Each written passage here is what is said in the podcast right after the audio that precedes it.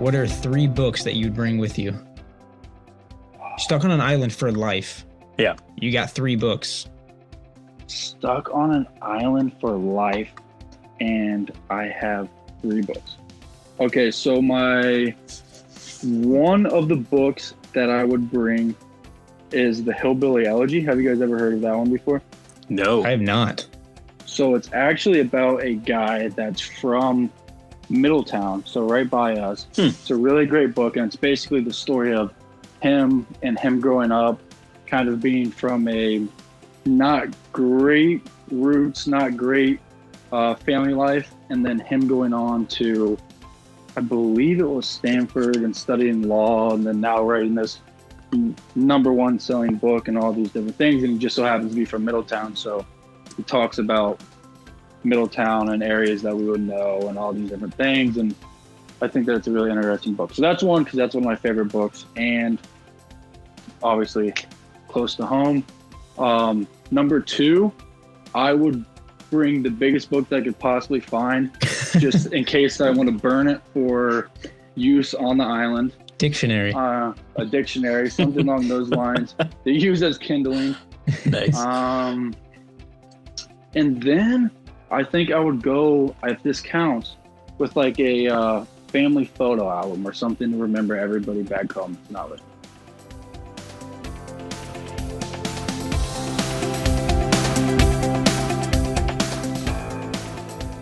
So today it is my pleasure to have with us one of my uh, longest friends. I think uh, our guest today has actually been one of my friends for uh, definitely the majority of my life, probably since I was about eight or nine years old. Um, so our guest today is the one and only Mr. Dane Toadvine. Dane, what is going on, my man? Not too much, Josh. Thanks for having me. I would also like to note that not only is Josh one of my best friends, but he's also been one of my best friend's best friends since he was eight, and then he ended up marrying my best friend's sister. So I did. I, I know most Wow. of us know that, but that good good backstory there. We all started off as friends and ended up marrying our best friend's sister. nice. I don't I don't know if that's uh I don't know if that's like a I feel like I always have a hard time like telling people that like yeah like when they tell me about when they ask about my wife and I'm like yeah I so I started dating my best friend's sister in high school and it's always kind of like this oh like I don't know if I should tell people that. That's funny though. But he's right. We we uh we we definitely so our my brother-in-law Nick uh was also uh, one of our best friends growing up and still is one of our best friends. And uh yeah his sister Anna is is my wife. I actually told Nick that I think I made the best move that a friend could make because basically I just ensured that I would be in his life forever, no matter what. Well, that that's the approach you're going to take. Yeah. So I All right. actually, okay. my action actually showed that I loved him more than anybody else. Sure. Sure. I bound myself to him for life. fair enough. Fair enough. All you that- single young guys out there, take notes. yeah. Marry your best friend's sister. It's a great option. Although in high school, Dane always told me to break up with her. whoa, whoa, whoa. oh man. That one's off the record. that is the truth. That is the truth. oh man. Um well guys, I am super excited about this episode because to be honest, Dane to me ha- has just always been um one of the most fascinating people. Um he you, you guys will get to hear all about kind of his his journey and and where he's at now and what he's doing, but uh Dane has just always been somebody who is extremely intelligent, uh extremely self-motivated and uh also just a, a very loyal friend. That's uh, when I, as I was kind of thinking of ways to describe Dane today, that, that's one of the words that came to my mind was just like a very loyal friend. There was probably many a times where Dane could have had the opportunity to uh, to ruin my life by by uh, maybe telling telling uh, his parents or other people that I was involved in something that I didn't want to be involved in, but he did not. So um, there were uh, loyal is is definitely a, a good word to describe him.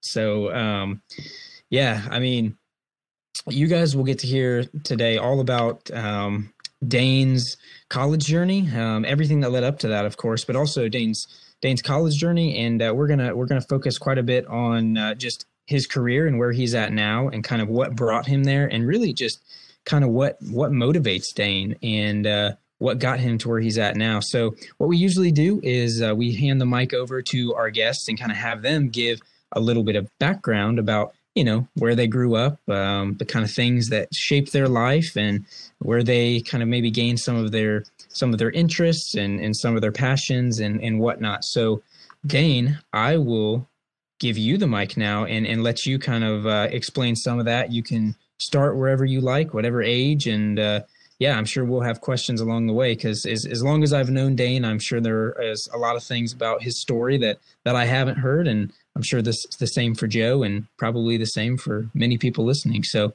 Dane, the mic is all yours. Yeah, so I just like to start off by saying where I'm at right now currently. I'm in about a hundred square foot apartment in New York City in the midst of the coronavirus. Mm. Um, which can seem bad, but there's been lots of great things about it. I've been able to start my career. I've really gotten close to my boss, my coworkers, and I think one thing that I've really been able to do as well is kind of reflect on myself, my life, um, how I got here, why I got here, what are some of the other things that I would like to do and like to accomplish. And I'm somebody who likes to move pretty quick on everything. So I don't think that I have had that time to reflect um, in the past. So one of the things that, or really where I started, and I think my story starts, um, is my mom, who's been on this podcast previously. Um, she got pregnant with me at 17, and um, my dad and mom never got married. So I got the last name Toadvine hyphenated Caudill. So I have to explain that to everybody why I have a hyphenated last name, how that came to be. Everybody in New York thinks it's because I'm a really rich French person, um, and that's that's not quite this the story as you'll see. But I've obviously been blessed with many gifts and many material things uh, along the way. Um, I guess going off that, my parents were both been very, very different. Um, my mom and my dad. My mom is the nicest, sweetest person, the whole positive person in the world. Uh, and my dad is also one of the most caring and loving people in the world. But he he tends to show it in a way kind of like I do, a little more more hardened. And I think that I've been a very good mix of those two people. And the journey that I've had has largely been due to those two people and, and kind of where I've where them as young parents have taken me. So as a young child, I got to go to Ohio University uh, with my mom. That was my my first trip there, my first trip to college, and I I think what this really showed me, and and I don't think that I even got to, to know it at the time, but reflecting on on things is that I was surrounded by people who loved me and surrounded by people who wanted to talk to me. And it may have been my mom's college friends who would um, take me into the, the bathroom and have get a whole bunch of paper towels wet and throw them at the mirror and, and do stuff like that. But I was always surrounded by people and they were always loving on me and always teaching me things. And and I think part of the, the thing that was awesome is that I got to go to these child care centers that all the professors kids went to. So they were super, super well done. And I think that's really where I got my sense of, of learning and appreciation for knowledge and appreciation for being around people who really want to push you and just show show you kindness and and love and also a love of knowledge. And I remember at UD, especially where my mom, when we moved back to Dayton and went to University of Dayton, that there's a teacher there, and I've always been a little bit of a teacher's pet. But this uh, this teacher was was my my favorite and kind of taught me all these different things and really instilled a, a deep love of learning that I've kind of taken with me um, throughout. So I don't know if you guys have any questions there or if you want me to continue or what you would like to do. Yeah, I kind of, I mean, I, I, I guess, uh, kind of a question slash observation. So, you know, one of the things that I can always remember, uh, you know, about you growing up is just, I feel like you were somebody that was very, um, very dedicated to understanding truly how something works. Like I feel like a lot of people they can take they they can they're okay with somebody saying, "Hey, you know, A plus B equals C," and then they're just like, "Okay, great." But I feel like you know you're somebody that's a little bit more like, "Well, tell me what A is comprised of. Well, you know, how do you get A in the first place? How do you get B in the first place?" Like I feel like you are kind of always that kind of person. Do you? So, first of all, do do you agree with that? And then second of all, do you feel like even even that early of an age, that's kind of what drove you into uh, having that kind of attitude? You know, through middle school and high school, and then into college. Yeah, so that's definitely a big part of it, and I think part of it was just how I was born. I you can ask my mom and dad the thing that I ask the most would be like, "Hey, can I ask you something?" and I would always ask them, "Hey, why is this doing this? Why is that doing that?" Almost exactly like what you're saying. And I did that from a very young age, basically since I can remember talking. And I think that I've always had a curiosity about things, um, whether it be good or bad. Sometimes my curiosity can get me into trouble, but I've always had a a deep curiosity to kind of learn, want to learn, and want to experience a lot of different things, and just kind of push me a little bit deeper like um, today while I was I was getting on while I was getting ready thinking about some of the things uh, for this podcast and thinking about reflecting on things I found an Aristotle Wikipedia and then I was researching Aristotle for like 45 minutes. um, nice. So I, I, get myself in, down in those those rabbit holes. Yeah, yeah. Dane is like the only person that I know who, when we were, I mean, gosh, probably like 14, 15 years old was uh, trading bitcoins or mining mining for bitcoins or whatever in the world it's nice. called. Uh, and I, he would. Well, yeah. Oh, go ahead. Sorry. I was gonna say, well, as some of you guys know, Duke Bulls, he he got me he got me started. nice. He he's like, hey, here's a little machine, figure out how it works, um, and go from there. And I I did, and I wish I kept my Bitcoin because it was worth a lot more than when I sold it at like three hundred dollars or whatever it was.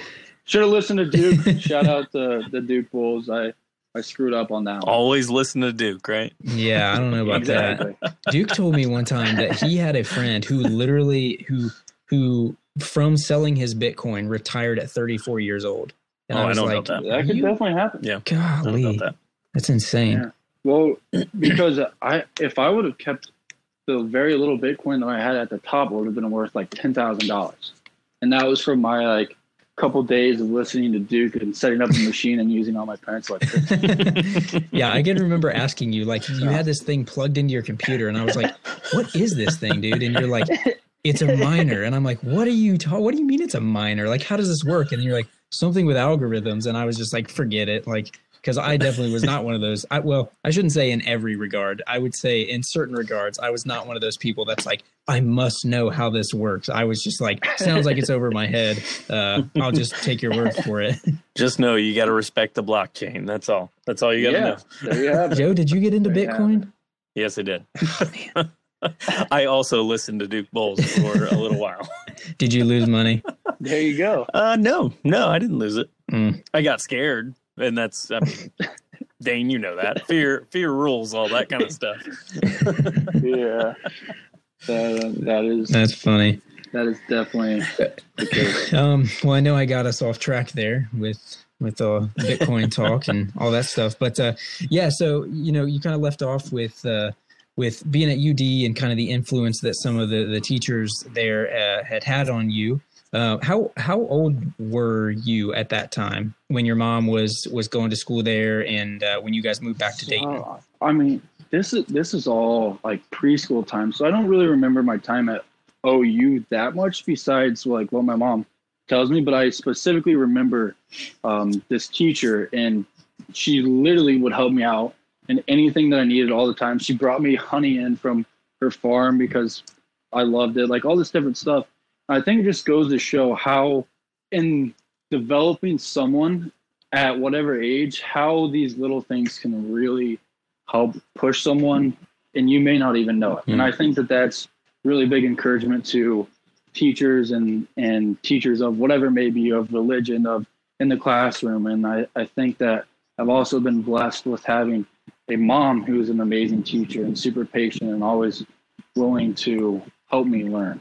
Um, and I think surrounding yourself with people like that, but also knowing that you can possibly have that effect on somebody, whether it's through doing this podcast or whatever else is something that can be really powerful moving forward. Yeah.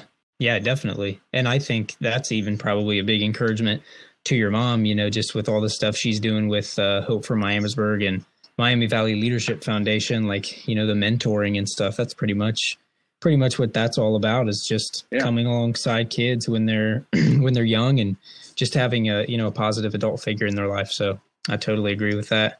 Um so, you know, left off at preschool and kind of the, the experience and the, the kind of that memory of that teacher at Dayton. So where would you say where would you say was kind of your next like I guess uh, I guess most memorable most memorable part of your life was that elementary school or or middle school or uh, you know was there just kind of a bunch of stuff in there that shaped yeah. you? So I I've kind of thought about um, the chapters of my life and I think they're really the next chapter and something that really affected me um, was just going through and seeing and kind of learning from my parents and these different things and seeing how much they loved me and how much they wanted me to learn. So my first day of kindergarten, my dad, Jeremy, and my stepdad, Brian, actually both showed up as as my two dads um, to the kindergarten. Mm. So hmm. some people thought that that, that was a little, a little strange, but it was my it was my my real dad and stepdad there helping me um, along the way, and they've both been super positive role models in my life. And one of the things that I um, that I always can remember is just how much my real dad and, and if how much he would struggle um, through certain things, but he would always make sure to provide for us. And I could remember every single year um, being with him on Christmas Eve, and we'd come down, and there would be so many presents that it would be unbelievable, like more presents than you could ever imagine. it was one of the things that even though it was material, it was one of the things that really um, sticks in my mind as as a young as a young kid. But I, I think going off that, another thing, um, like I said, my my dad uh, did struggle as we all do, and uh, the next part of my life was him actually uh, going to jail. And I, to be honest, I don't even really know what age I was. It really doesn't matter. But I can just remember being told, and I remember my grandma coming and I remember um, crying for like 24 hours straight, uh, and that's it's something that is to this day very very deeply ingrained in me. Um, and moving forward, I will. There was times where I was, you know, I was afraid to stay the night at people's houses because I wasn't with my mom, and I was afraid that something would happen to her, and all these different things that I've I can just remember then being very, very hard to deal with and and um, things that I struggle with, especially being so so young and and just thinking about how, how all those things have affected me. And um, I, I think that it, that's something that really shaped me. But I think the, the biggest thing about it is that um, coming back from that, I I really knew um, how much my my dad still loved me, and I I was able to kind of heal once he got out of jail and, and I realized that, you know, he's my dad and, you know, my dad's in jail. And as a young person, that's super scary. Like my dad's a criminal, my dad's this, my dad's that. He's not going to love me. He's going to hurt me. Like all those things go through your mm. mind as a little kid. And, and I think when it, it obviously took a while, even him getting out of jail, but I, I realized that he was my same dad. Nothing had changed after a year, besides that I missed him even more and that I loved him even more when he got back out.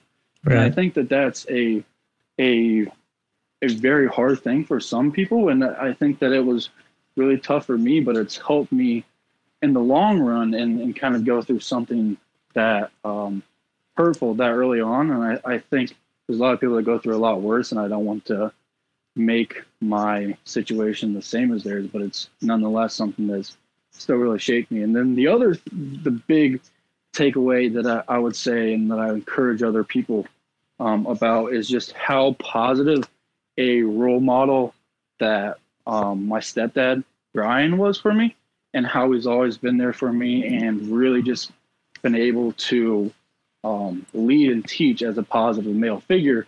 If my you know biological dad stepped out for a moment and, and he was they're ready to fill in at in any moment. And I think that having somebody there that's that's positive role model for you is is huge.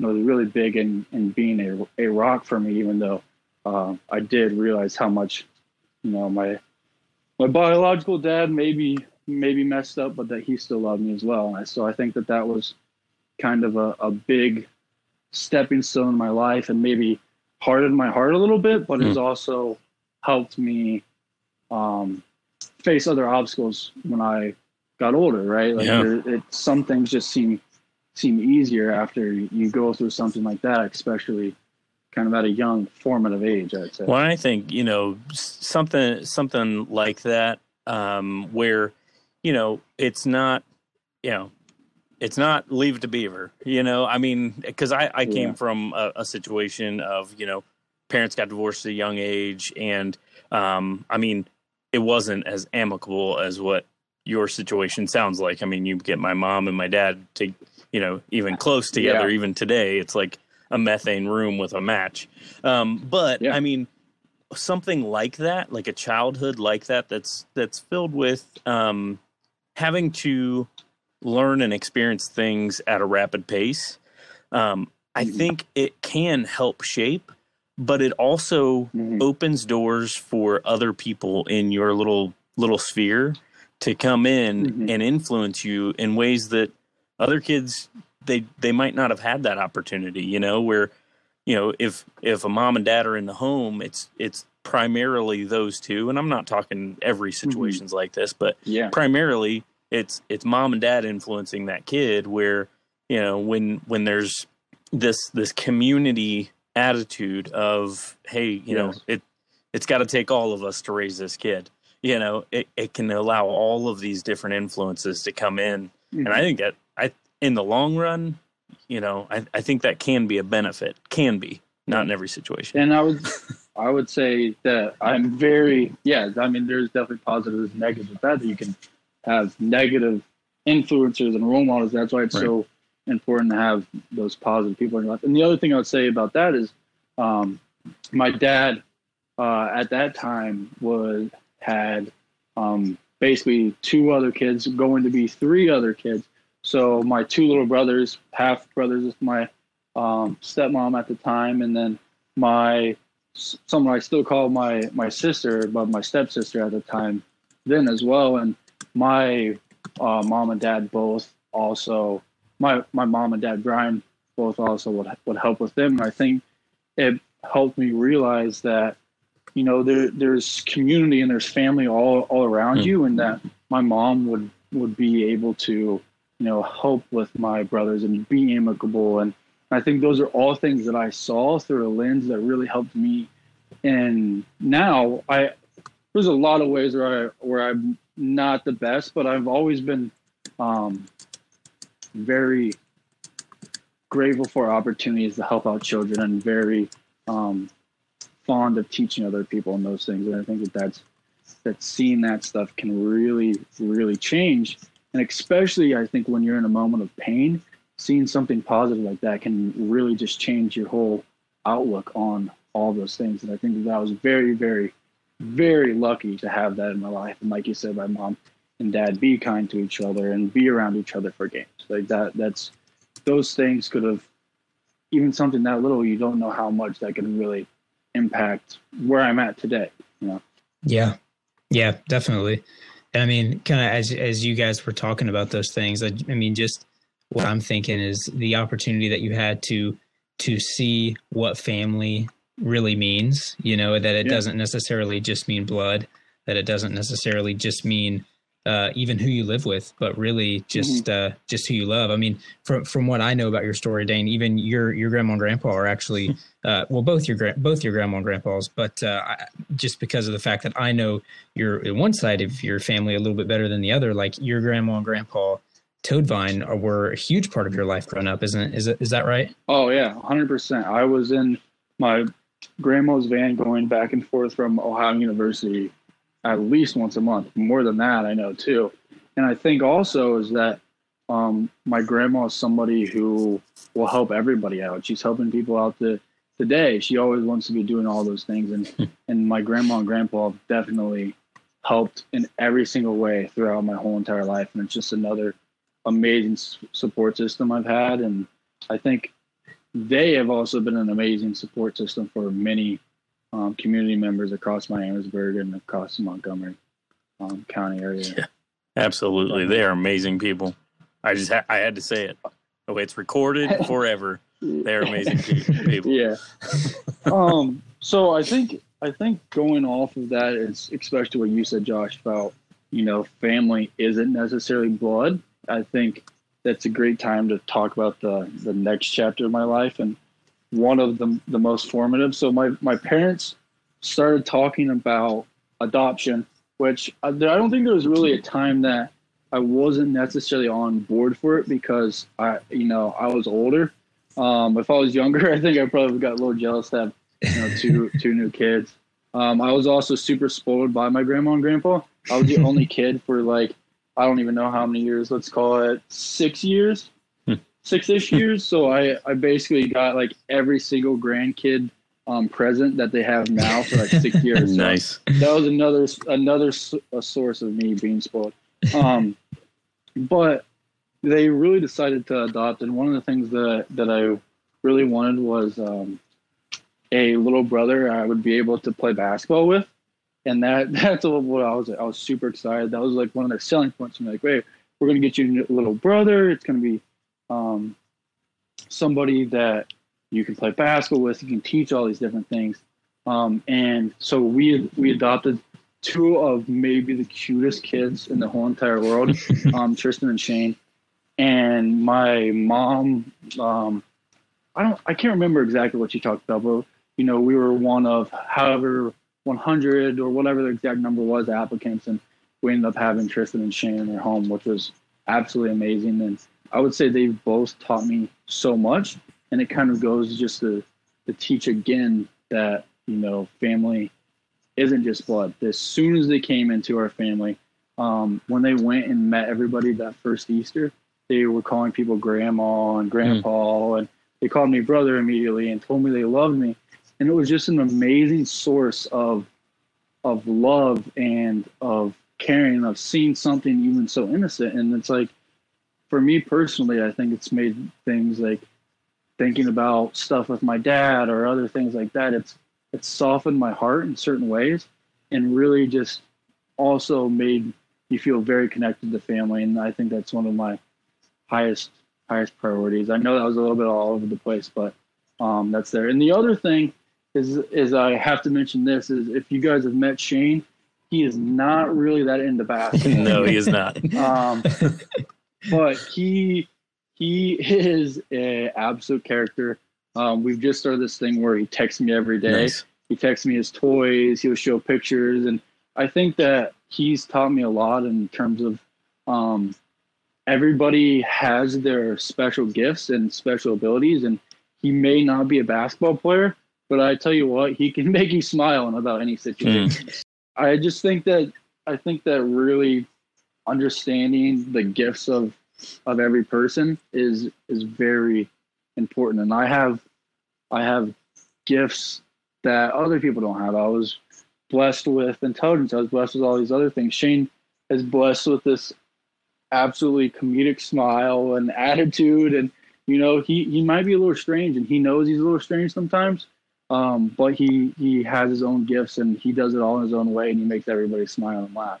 And I think that that's something that I've also really learned through Tristan and Shane is that their gifts are very different from mine, but it doesn't make my gifts better or their gifts worse. And just to go off of that, um, I think one of the things that I, I've thought about is one of my best friends from kindergarten.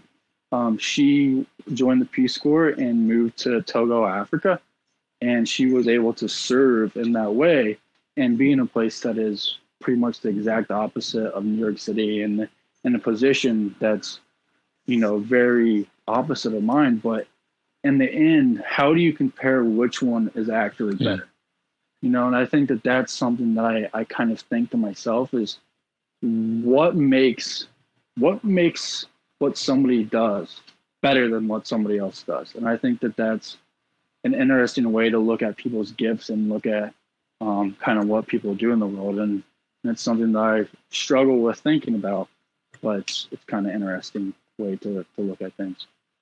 Yeah, definitely so.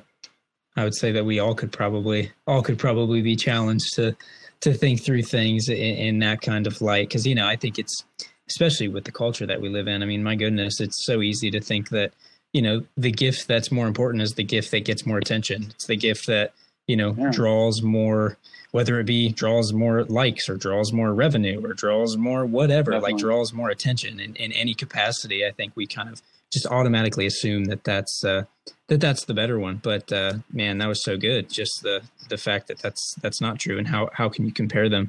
Um, and then to backtrack a little bit, one of the things I was going to say is when you started to tell the story about like, you know, I just wanted a little brother I could play basketball with. I was just smiling internally, just knowing like how much Shane like does not does not like to play basketball. But I also was thinking like yeah. Shane really is one of those guys that I mean I've I've been been over to Dane's house my entire life. Um, actually, funny enough, probably just as much in the last couple years as when we were in middle school and high school. But you know, anytime I see Shane, I can I can honestly say I don't think I have ever walked away from having an encounter with Shane where I did not genuinely laugh, like to the point where my stomach almost hurt. Whether it be because he's like showing me these toys and like telling me about this world that he has created in his mind with these these like little action figures that he has or this game that he's playing or whatever's going on it's just like man i wish i had that kind of creativity where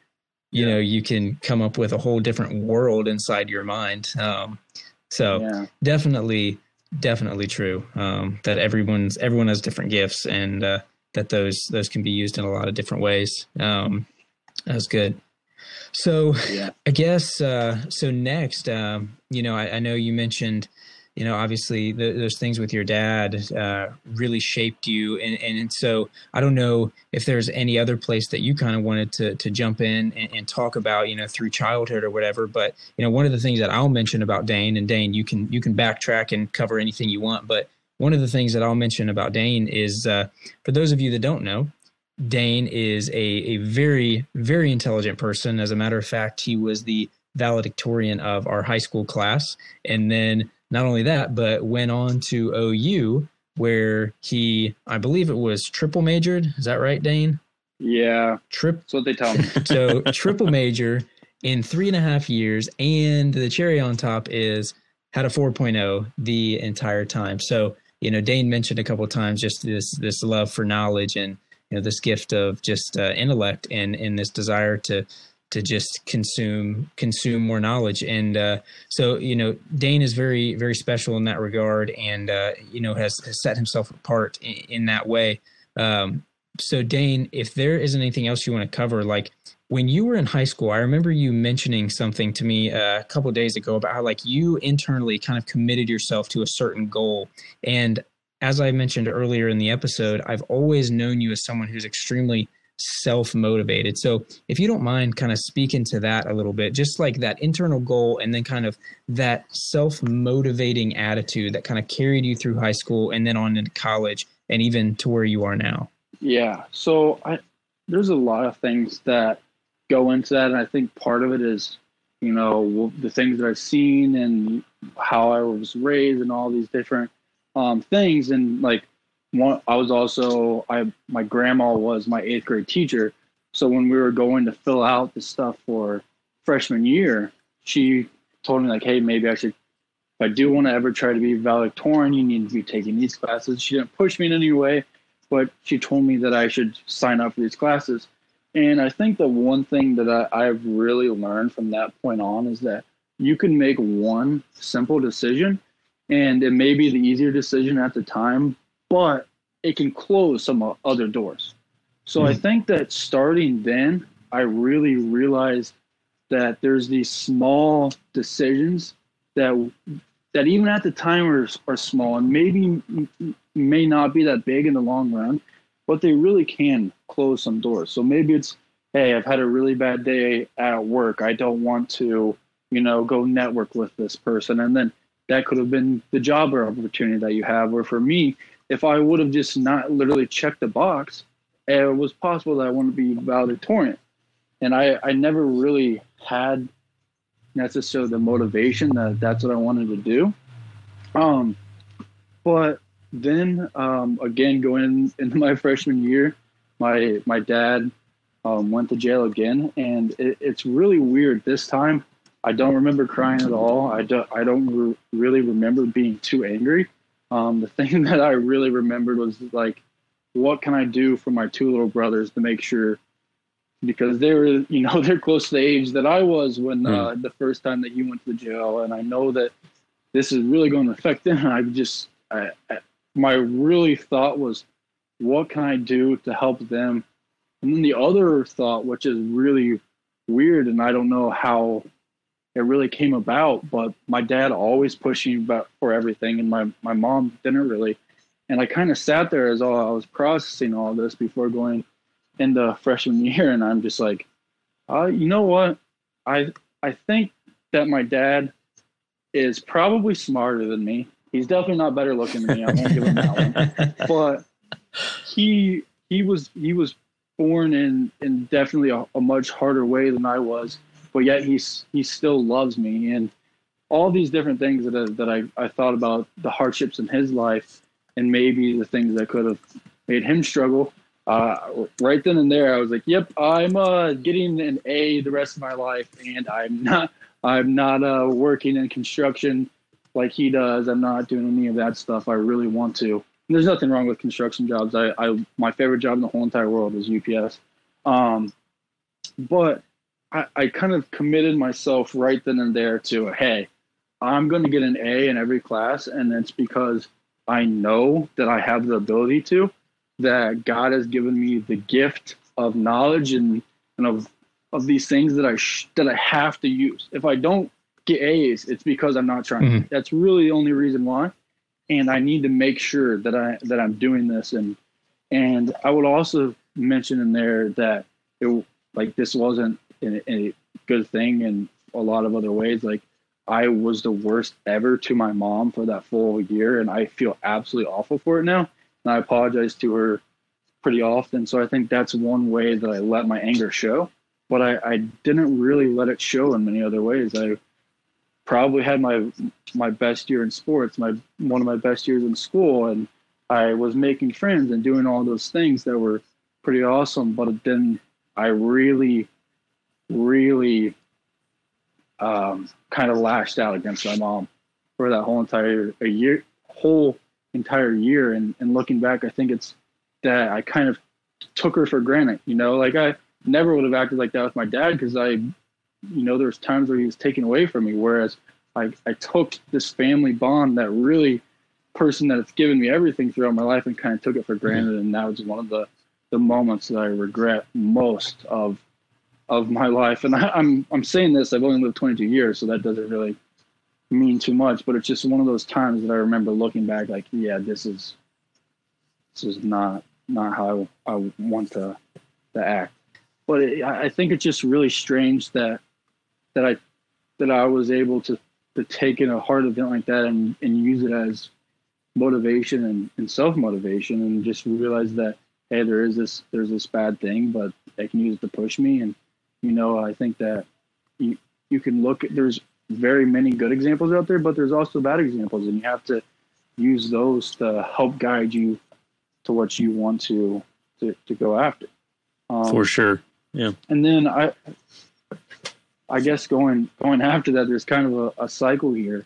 Is um, I went through senior year, realized I was most likely going to be valedictorian. Um, applied to you know University of Tennessee. That's where my dad wanted me to go applied to OU. That's where my mom wanted me to go, and I never really thought about applying to, you know, maybe a a more distant school. Um, but I, I I think that everything happens for a reason, and and I ended up going to OU, and it was um, perfect for me. And we can get there in a second, but moving moving uh, before that, I when I was making my decision to go to OU, my senior year, my um, dad uh, went to jail again, and this time happened right after a basketball mm-hmm. game, and uh, I remember coming out, and I, and I, didn't really notice my dad wasn't there. It was against West Carrollton, and I played well and well for me, so that means I probably had like nine points, eleven turnovers, and, you know, two rebounds or something. Come So on. that's like that's like that's like my best my best uh, stat, varsity stat. line Did right we there. lose that game, Dane? Almost no. Didn't? The senior year, no, we won the away game at West Carrollton. Senior year home game, I didn't play because allegedly I kicked someone. Oh, Oh, man, man. I remember that. I remember that. Yeah, Xenia guy. Yeah. Allegedly. yeah, I didn't do it. I swear. I promise. But that, that's a that's a that's a different story. So maybe I do maybe I do take my anger out. Maybe I'm just lying on the whole podcast, which I, I definitely do. I do take my anger out on on pretty often. But so I come I come out after this game, and I re- remember my mom looks at me and I could tell something wasn't wrong. And or wasn't right, and she's like, "Hey, your dad didn't show up. We think he's in jail. You got to talk to your little brother." And uh, I I remember like being like uh, kind of kind of in a state of shock and explaining to my little brother pretty much what I my actual honest thoughts. And it was hey like we're gonna get through this. Your dad you just need to know that your dad loves you. Like that's really what it Mm. comes down to. We're still family. I'm still always here for you. And then the next morning we drove up and had to go to OU and have an interview for the OU honors program, which is what I um, end up getting into. But it was just one of those things where it's it's such an interesting time. I, I think my dad. I don't know if you ever listened to the podcast, but I think that he did these things just to challenge me. You know, I think that's what it is. So he's trying to be an even bet, better dad throughout the whole Right. time. Um, but it's just such an such an interesting time. I think the thing that I really took away from that is that um, there there's a lot of tough things that happen, and there's a lot worse things that happen to a lot of other people. But I really do believe um, in grit, and grit is one of the things that I like like to talk a lot about a little bit. There's this lady, her name's Angela Duckworth, I believe, and it's either Angela or Amber. I believe Angela, and she really talks about grit, and she talks about how you can grow grit and you can learn grit, but which I think is important. But the thing that is also really important is that almost every successful person that she sees has a, has a very high um, grit character. I would say, and I think that's it's a really I don't want anything bad to happen to anybody, but I think that if you look at you know these negative things as a way to you know you're tested right you're, there's hard times hard times happen for a reason to test you so you can prepare yourself for other times. So you know my dad went to jail in the past and it gave me the ability to be able to to stand there and talk to my little brother and Mm. tell him that hey you know your my dad our dad loves us and he's going to be back and it's all going to be the same. And I, I think that it's really hard to turn bad situations into good situation and use it as motivation. But i think that was another time that almost retold my motivation for going to college. And it, it was such a weird weird thing.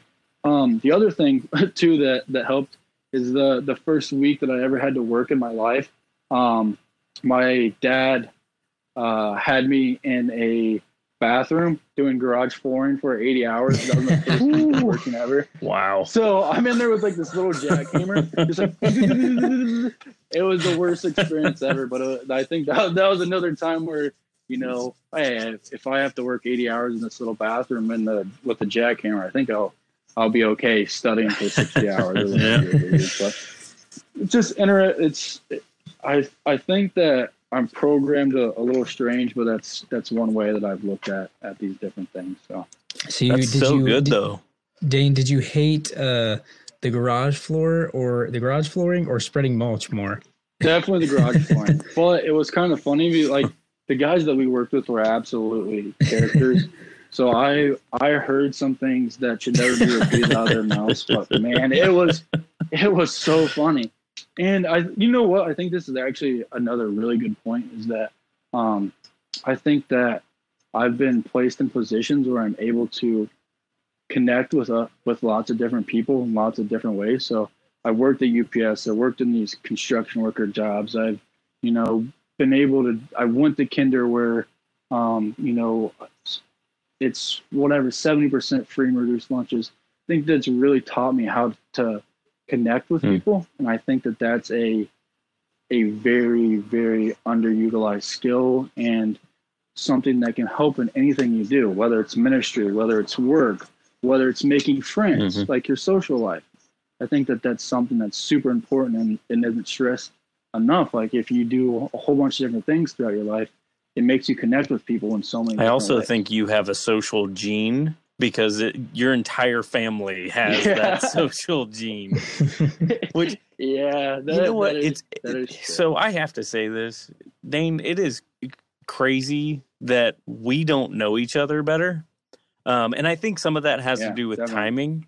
But like my wife and Corinne, your aunt, is are- best friends. You know, I'm really good friends with Rusty. We're Yeah. always talking with Brian and Sarah. Like, you know, I saw them the other day out there Yeah. with that big old 11 yards of mulch and like you know i, I talk to them constantly but here's the thing like your entire family that is that is what i would define like you a word to define your your entire family is like people that seek out relationships with people i mean that's that's just like Yeah. when when i think toadvine like that's that that's the Yeah. relationship comes to mind like that that's Yep. synopsis Yeah, and yeah, I mean that really speaks the positive positive things being in your life and Yeah. passed down. I mean, my grandpa when we were were younger, he would always take me after baseball games at Rice Hmm. Field, um, which smells like poop all the time. In case there's anybody not from Miamisburg around here,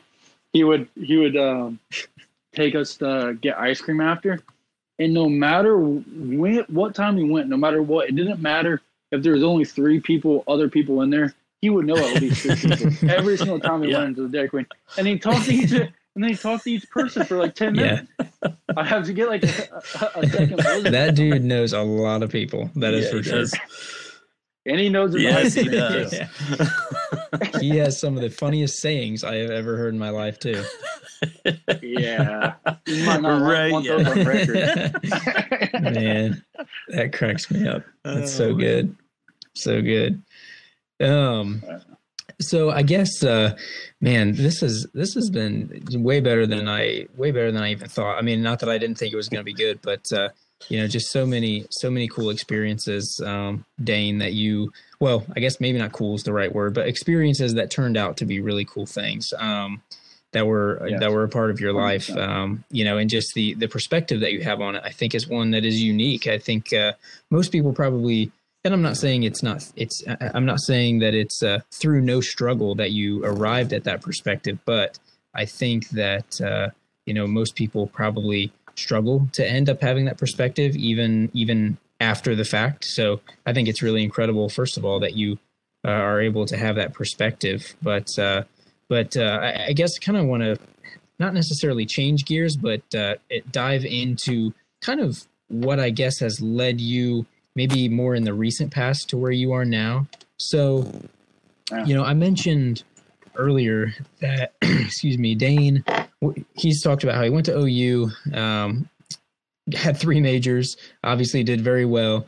And uh, so, so Dane, if you don't mind kind of sharing a little bit about how you chose uh, to do what you did, the fields that you studied, and then kind of some of those experiences while you were in college that shaped you and uh, and kind of got you to where you are now. You know, maybe challenges, uh, but also maybe even more of those people who kind of had a positive impact in your life during your time at OU. Yeah. Um, so to start off, I thought that I was going to do computer science and um, MIS, which is Management Information Systems. And I really decided that because I wanted to keep every door open. Once again, I was like, well, if I have this computer science background, I don't know what I'm going to do with it, but people didn't Yeah. like it. Um, that, that was really my thought. And I had no idea um, what different job opportunities were out there, what it would have meant to go to a Ivy League school, these different things, and um, got to campus and was walking around this little like career fair, or it wasn't career fair, um, organization fair, and this guy comes up to me and he talks about "Hey, do you want to manage three million dollars of the university's endowment fund?" and I didn't really know what an endowment fund was, but I was like, three million dollars. That sounds pretty cool. Uh, I, I, guess I'll talk to this guy. So I get the flyer. Um, turns out we have a thing for my my honors uh, business group, whatever you want to call it. And the same guy's there. So I talk to him again and he tells me about it. He's like, come interview. And so I start interviewing and it was, uh, we get this little piece of paper and it says, hey, you need to research these topics and then turn it in. And then if you do well, you can get an interview, whatever, whatever. So I start researching these topics and it's like, what does interest rates mean? And are they going to go higher? And like this stuff, this, that. And I just kind of fell in love with it because I was once again just going down the rabbit hole of all these different things like oh there's this word i don't know what it means there's this word i don't know what it means.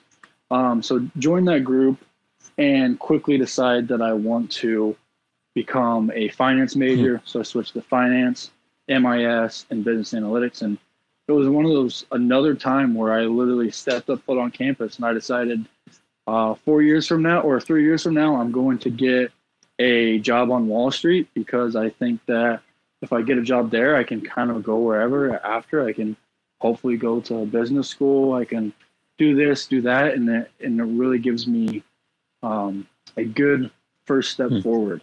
And that was kind of how I started off my college career and and moved on from there. Yeah, and I mean at this point, like you have basically achieved that goal, right? I mean, I I don't know. Do you? I don't know if you work on Wall Street, but you work in the financial district of New York, if I'm not mistaken. Yeah. Yeah. So I work at a place called Jefferies and I'm doing interest rate trading, um, which sounds boring. And for 99% of the population, it probably is.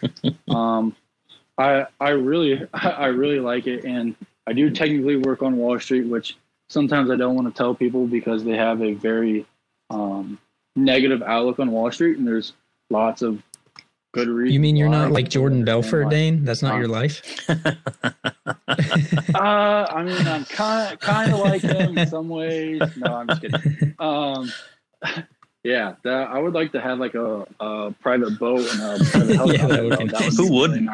Really nice. yeah, I, I would. I would not. I would not say no to that. Um, but I really, really like the aspect that I'm surrounded by super smart mm-hmm. people and I am able to be pushed and I'm able to learn a lot. Um, I'm literally sitting in front of a Bloomberg terminal every day, which wow. is like basically just data flashes in front of you at, at all times. And you are, my job is basically to make sense of the data and um, trade off of it and hopefully make money. And that's pretty much the gist of my job. Um, and I, I really like it. It's not for a lot of people, but I, am really excited to be where I'm at. Um, I also get to have access, which is one of my, my favorite thing, the conversations between, you know, super, super smart people and, and things that a lot of people don't necessarily think about. But um, like the Federal Reserve, we were able to talk to people who are on the board there, or I'm not talking to them, I'm nowhere near powerful enough or know enough to, but listen on conversations of them talking to our economists and they talk about the coronavirus and how this is going to affect normal people and we're going to drive down interest rates because that should put more credit mm. into the economy. There should be more money into the economy. All these different things that I really like um, learning about and thinking about. And then I also like talking to other people about but the only problem is, is that most people don't like talking about it. Right. So yeah.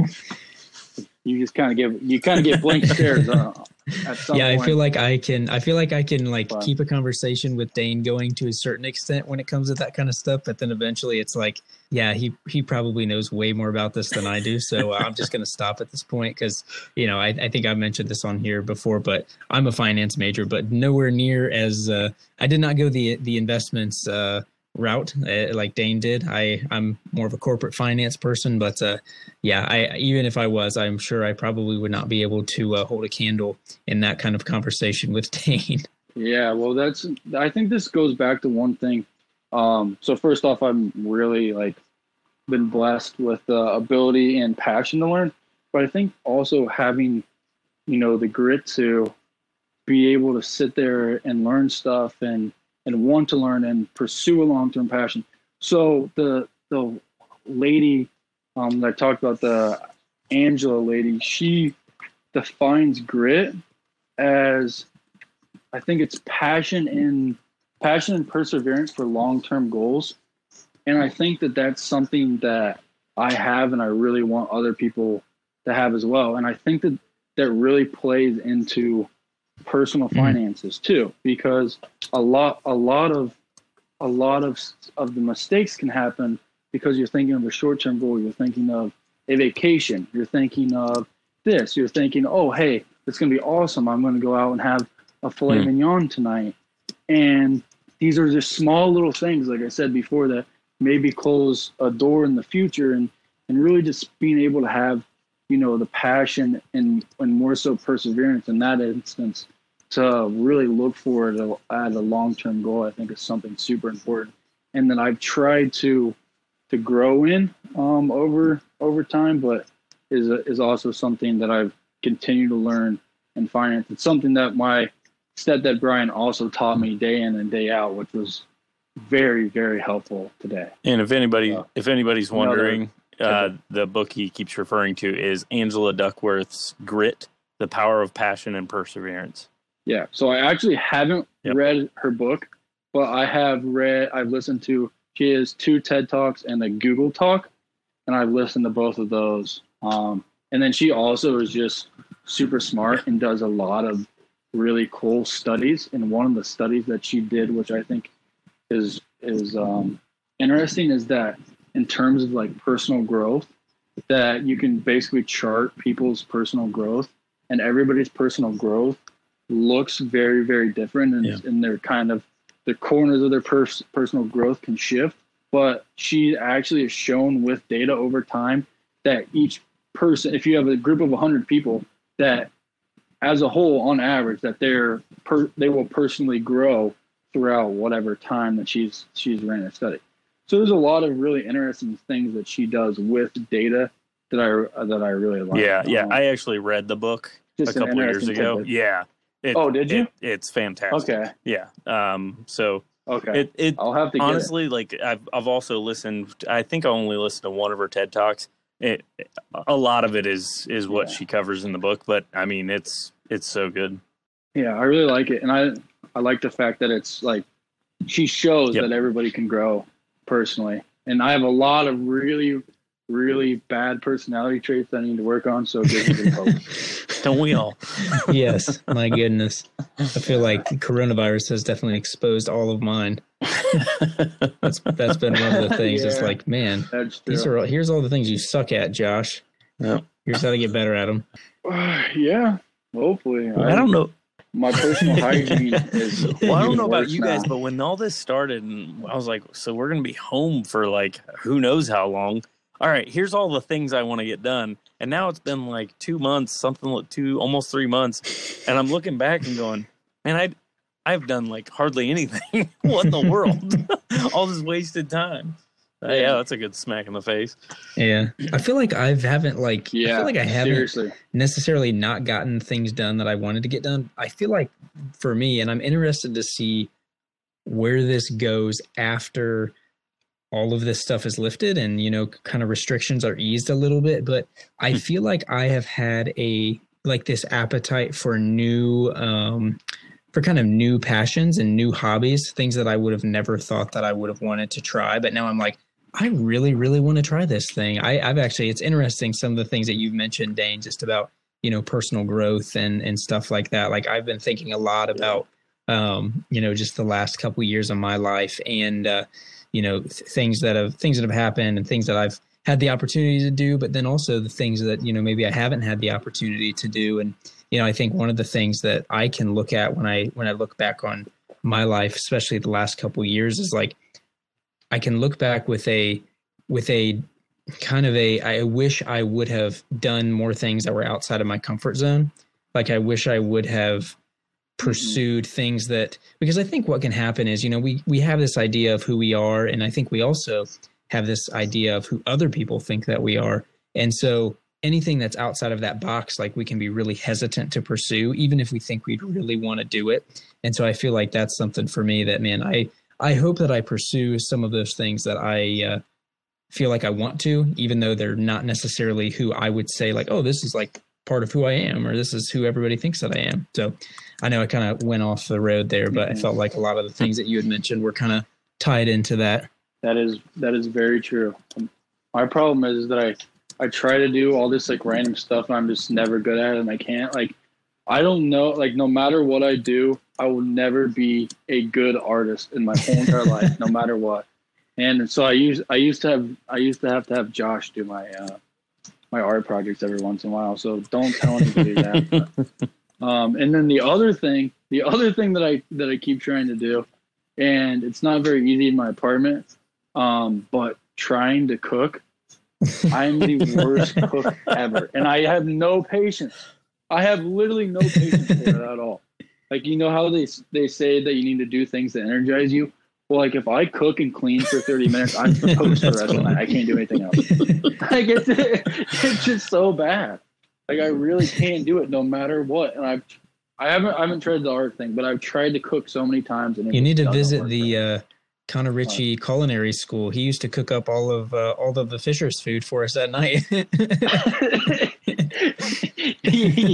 that is true. That was uh, well, I, I did live with him too. So going back to the the college um, question is that Richie Connor Richie is probably the funniest human that I've ever met in my whole entire life. So he, we may have not ever rubbed up on each other on in the best of ways, but man, I tell you what, he he has taught he gave me some comic relief. That is for sure. Yeah, I miss that dude. I wish I saw him more. me too. I wish I saw yeah, everybody more. True. But I'm in the Corona yeah, capital yeah, of the world. How is that? How has that been? Like, that's an interesting point. Like, how has that been going from obviously like a New York City, probably the busiest city of the world, kind of the epicenter of the financial world, the epicenter of uh, you know the fashion world, the the uh, arts, everything pretty much. How has that been to see that city go from what it was to like kind of what it is now, as far as you know people and the culture and everything? Um, so two things that I would say. Number one is it's really, really weird um, because of like I walked down to Times Square because my desk was actually getting moved so we could have social distancing in the office. Um, I walked down to Times Square. There was literally ten people there, wow, myself included. It was the most amazing thing ever. There was nobody in Midtown, which is where I work like near the Empire State Building. There's nobody there at all. And then the other weird part is where I live, which is normally 10 times quieter than Midtown. It's the Upper East Side.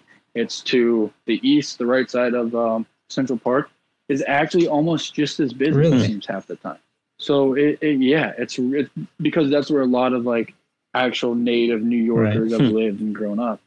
So that part is probably 75% um, of normal and then Midtown is probably one wow. Hmm. of normal. And the, the, the one thing that I, I think from my from my job and being in New York and, and everything is um, it, it's really kind of scary. The other part is too is like you see that like all the restaurants by us are closed, like all these different things are going on. The barber shops aren't open, which everybody knows, but just in how dense everything is and seeing all these places close is actually mm. kind of scary to me, which isn't a great note to leave off on, but it, I think it's something that we really need to um, be thinking about, and that's what I have to think about for my job too. So it's it's it's, it's kind of a scary time too, and I, I think we're at close to the peak happiness right now. For with everything going on, I just I really hope that it doesn't doesn't get worse not saying it will, but just yeah. it's kind of scary and it's something to think about.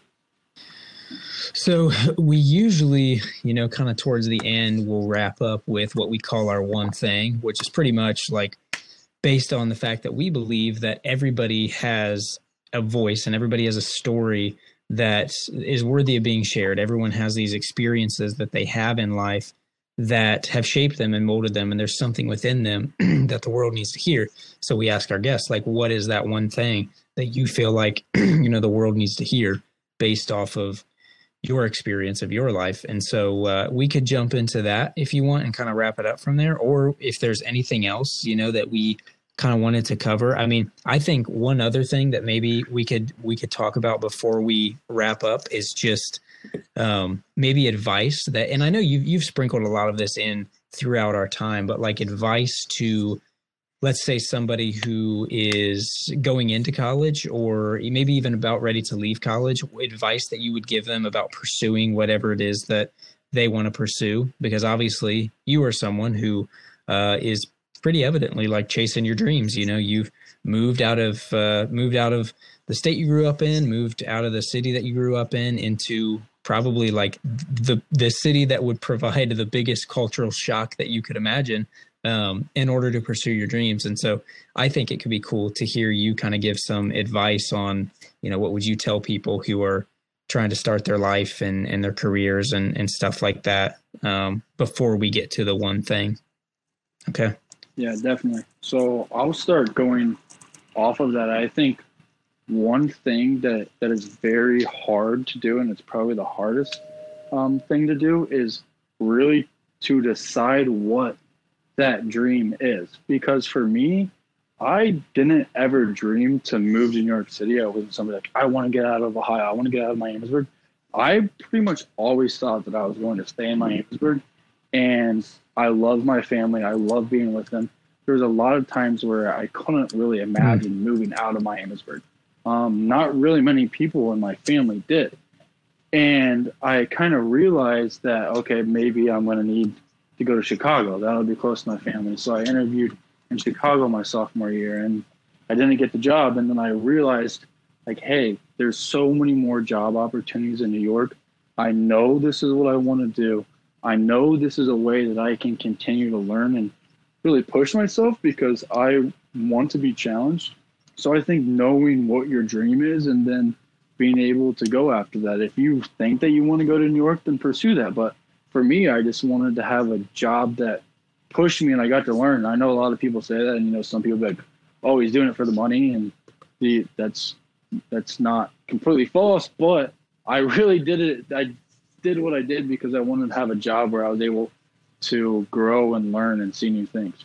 Um, the other thing that I would say, advice to people in college or anywhere that want to figure out what they want to do with their life, is talk to everyone and ask mm-hmm. as many questions as possible. So I I ask some questions to some people about some careers and about these different things and I didn't really look online that much of what there there was to do. I kind of figured hey, I've done well in school. I'll go do well in school again and I'll be able to do whatever I want. But I think it's another one of those things where you need to make sure you're putting your best foot forward and you're not leaving any of these these doors unopened or that some are closed shut behind you. So I think talking to people and knowing what's out there and asking questions is really good.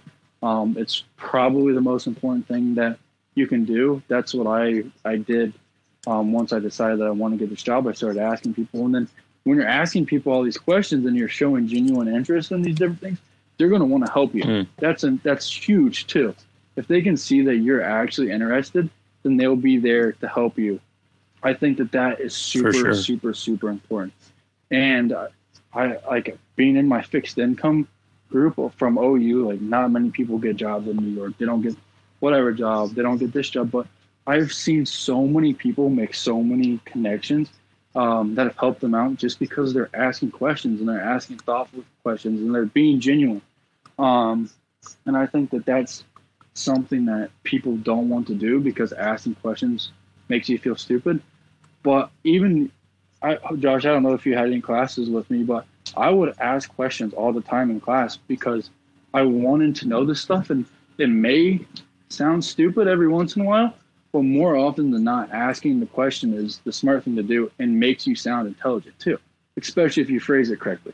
So that's my number one thing that I tell um, everybody is that they need to, to ask questions. And I, I think that it's kind of cliche, but in going into and deciding what you want to do, asking questions is so huge. Yeah, I, I mean, I would agree with that, and I think you raised a good point with what you said about like I think a lot of the times, and this is something you said you didn't do that I think a lot of people end up doing is like, you know, in a lot of ways, we think we can learn whatever we want on the internet. And with some things, you probably can. But when it comes to getting, you know, face to face, real life examples of people who have done what it is that you're thinking about doing, I don't think that, you know, surfing the web is probably the best place to start. But having those conversations with the people that have done it or the people that know people that have done it, I, I definitely think that that's because uh, I know for me, like when you know when I when I was thinking about what I wanted to do in school, first of all, I had freaking no idea.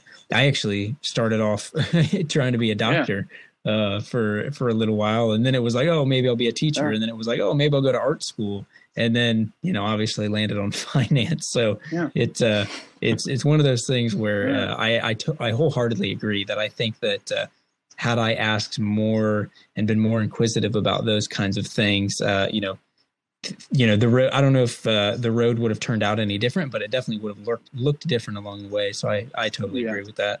Yeah, and I mean that comes it's for anything, and I think that that's um, something that can be hard being in certain areas of the world, whether it be like the Midwest, these other places. Like I see people in New York who they're literally they'll go to like fancy preschools and then they'll go to a fancy, you know, elementary school and then they'll go to this fancy high school all so they can go into this one school that their parents have dreamed of forever. But the thing is, mm. they hate it. It's not their dream.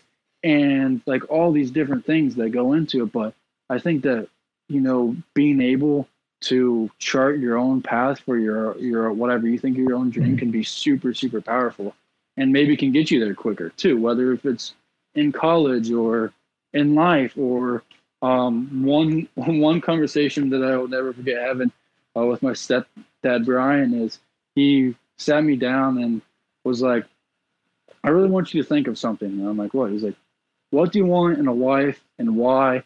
And write all those things down and think about it and think about when you're talking to women or whoever you're talking to.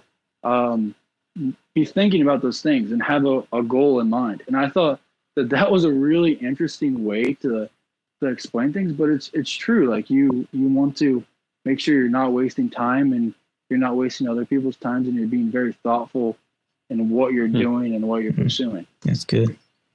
Okay, well, um, man, I know we we've been talking for a while, so uh, you know the, one of the things that we usually that we usually kind of end with is uh, what we call our one thing for for anybody that's listening. If you haven't listened before uh, our one thing is really just it's based on the fact that we truly believe that each and every individual has a story and that story is worthy of being shared and that story has been shaped by the experiences that they've had in life the the things that they've gone through the events um, that they've encountered and so we believe that because of all that there's something within each one of us that needs to be shared with the world. And so our one thing is us asking our guests because of because of the fact that we believe those things, what is that one thing that you feel like the world needs to hear? So Dane, I'll ask you that question. What is the one thing that you feel like the world needs to hear from Dane Toadvine based on your life and your experiences?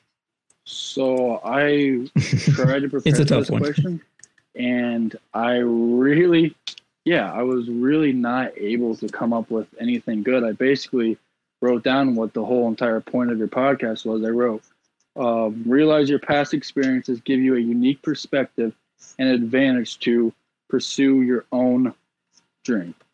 So that's basically what the whole entire podcast is about. And I, I wrote that um, previously, but I think really it comes down to knowing yourself and taking some time to be in, introspective so you can have a, a certain perspective of, of how you view the world and then also how others view you and moving forward you're you're able to take advantage uh, of both those things but also know that you know the past really really shapes shapes how that happens and i think that that's something that's that i've actually been able to do really well and and kind of learn what other people think of me and, and what i think of myself and and kind of compare those two and see what I'm doing mm-hmm. wrong and see what I'm doing right.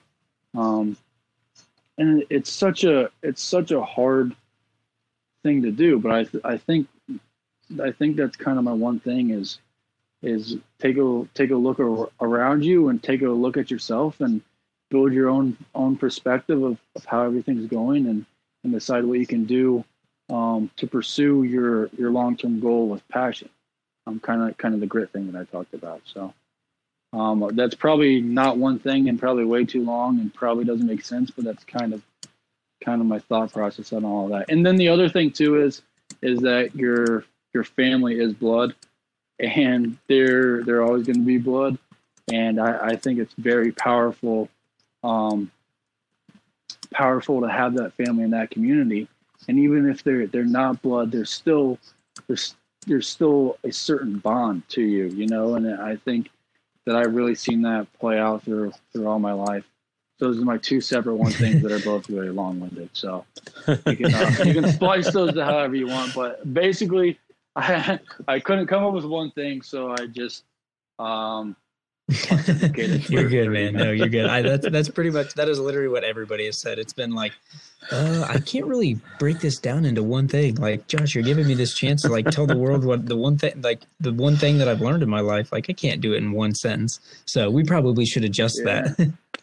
yeah the yeah the other the one sentence that i wrote down uh too was practice grit to leave Hmm. every opportunity on the table um so that that was kind of my other my other thing so i definitely did prepare and i still i still couldn't decide They were all good. one thing was that's a They Yeah. were all but good. they were question. they were all good and i would say that they probably the funny thing is like i would say that if you asked each and every one of us what our one thing was every at the end of every year of our life it would probably be pretty different each and every year um you know so i think i think that's the cool thing about it too is that because of the fact that our story is shaped by experiences we're obviously always having new experiences so we're always going to have a little bit of a different perspective. So uh i love it. I thought thought all the yeah. all of your one things 100%.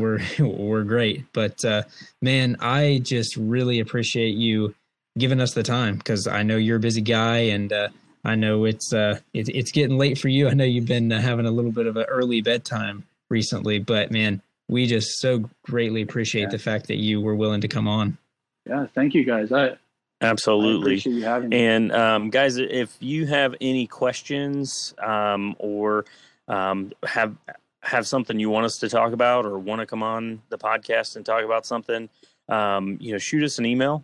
It's the floor mic at gmail.com. And uh, make sure you subscribe. That way, you know uh, when we push out new episodes. Yep. Yeah, for sure. And uh, you know, if you have any questions for Dane too, uh, just based on some of the things that he talked about, you know, maybe it's something that uh, you can relate to, or maybe you're entering into that season of life where you're trying to figure out like what you want to do for school, or maybe you have the same interest that he had. So, uh, you know, any questions for Dane, you can always email us, and we'll make sure to to shoot those over to him and to uh, connect you guys. So, uh, so yeah, thank you guys for listening, and until next time, stay safe.